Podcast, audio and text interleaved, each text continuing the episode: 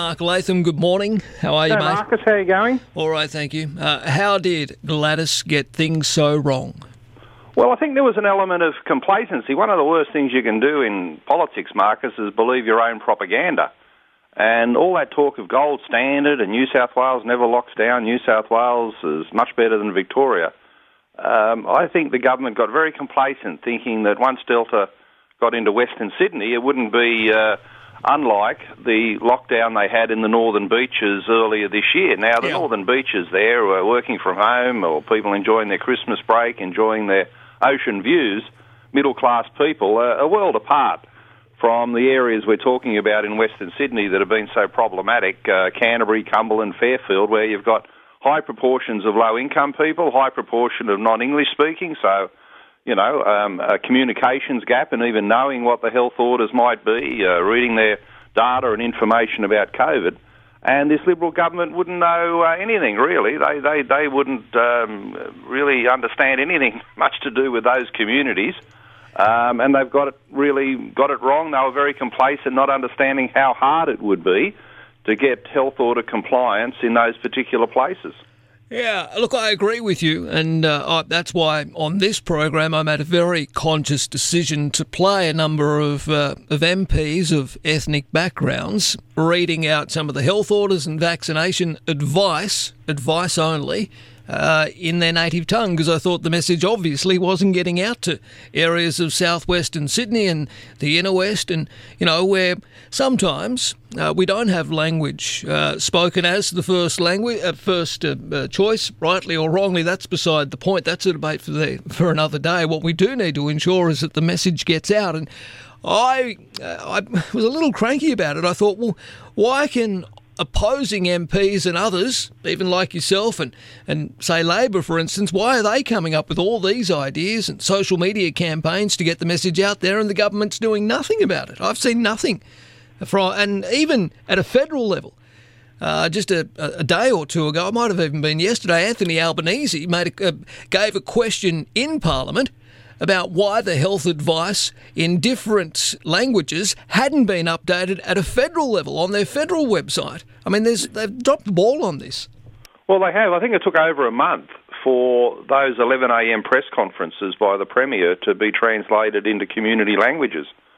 So wouldn't you think that was obvious from day one? Yes. Many things have been missed here because they didn't understand those communities, but let's also be honest. Those communities have been allowed to develop problems and issues. I mean, they have high pl- high rates of unemployment, and with that comes a, a crime rate, a, a cash economy.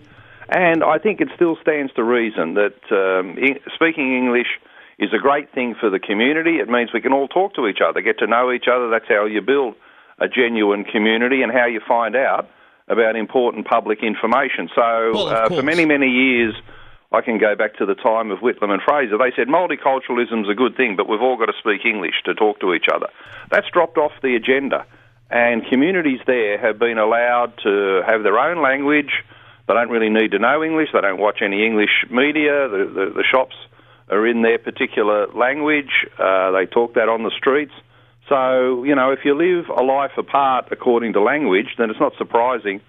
You wouldn't know about the health orders. You wouldn't necessarily know about the problems with the, the virus. And the rest of us, um, you know, are in lockdown as a consequence of that particular isolation. Tanya Davies has broken ranks. Um, you've criticised uh, some of. Uh, well, no, are you criticising Tanya? I mean, she's. No, no, no. I think you're- Tanya has taken a her. brave stand inside Yes. her party Yeah, to say that the Liberal Party should respect freedom of choice. That's right. I mean, you've got the Prime Minister saying that the vaccines are not mandatory. Okay, we've never had mandatory vaccine. We've never had a system in Australia where the government um, uh, grabs hold of you and, and, and puts a certain medicine in your system. Okay, it's always been voluntary. And she's saying, why would someone like Victor Dominello, the customer service minister, be on social media promoting a vaccine passport, which is a mandatory vaccine in effect, because you can't go apart, go about your normal life uh, unless you've got the vaccine. You can't go to the supermarket to buy food. You can't go somewhere out, basic entertainment for you and your family. You can't have a job unless you've got a vaccine. Well, so, as you know from- uh, that yeah. sort of coercion runs against the liberal grain. True. And Tanya Davies has taken a brave stance to say, let's stick to our liberal principles. That's right. Uh, but Chris Minns uh, has, I guess, supported these vaccine passports. We've heard from uh, the Fair Work Ombudsman, who's unveiled a, a four tier system to explain when and how it would be lawful and reasonable for bosses to compel their staff to be vaccinated. Uh, I have to say, like it or not, it, it appears we are heading toward this kind of vaccine passport in order to get back to work, Mark. Well, we need to be careful, and the Fair Work Ombudsman has given some useful guidance to say that the um, uh, vaccination system is most relevant in industries where you've got frontline contact. Obviously, you want your people in the hospitals and aged care quarantine systems to be vaccinated.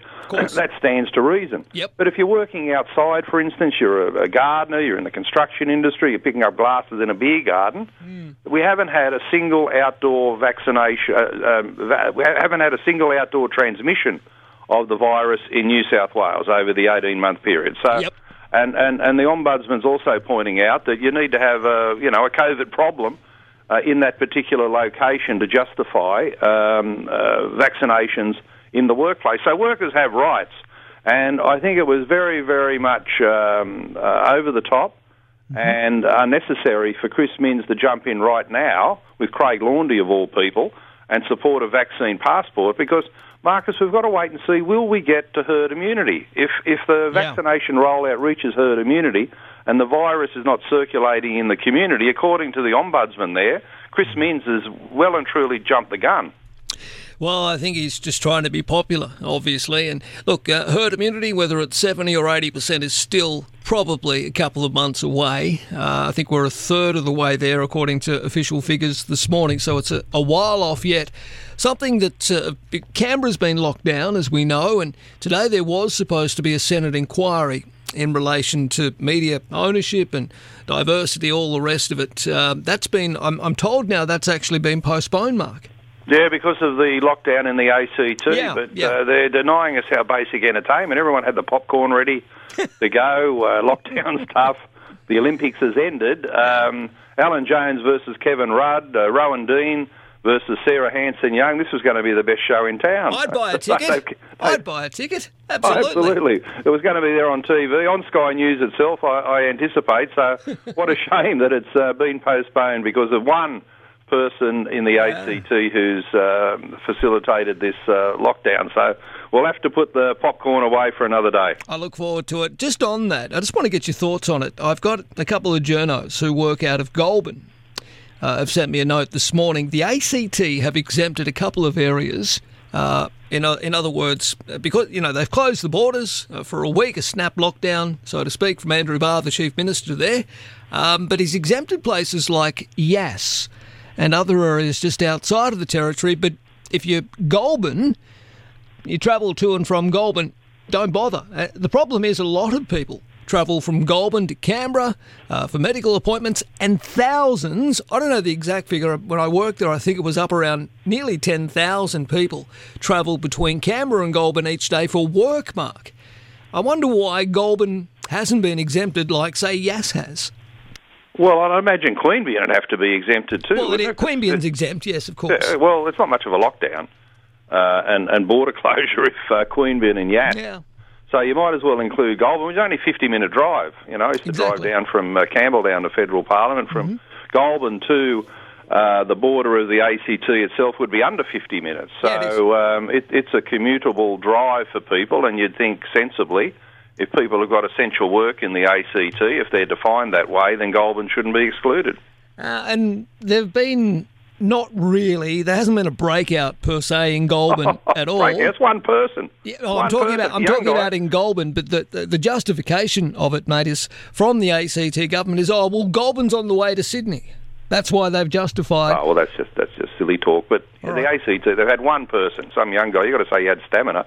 He was out at a nightclub till four thirty, and then he backed up for church on a Sunday the next day. That's an urban morning, myth. so. I'll tell you what that is. He was a bouncer. That's he why, was a bouncer. That's why he was there till four thirty in the morning. Apparently, the guy was Ah, actually okay. a bouncer. He was working. so he, he was, was. working, and then he went to. church. I thought he might have been a young fellow who needed to go to church to confess something.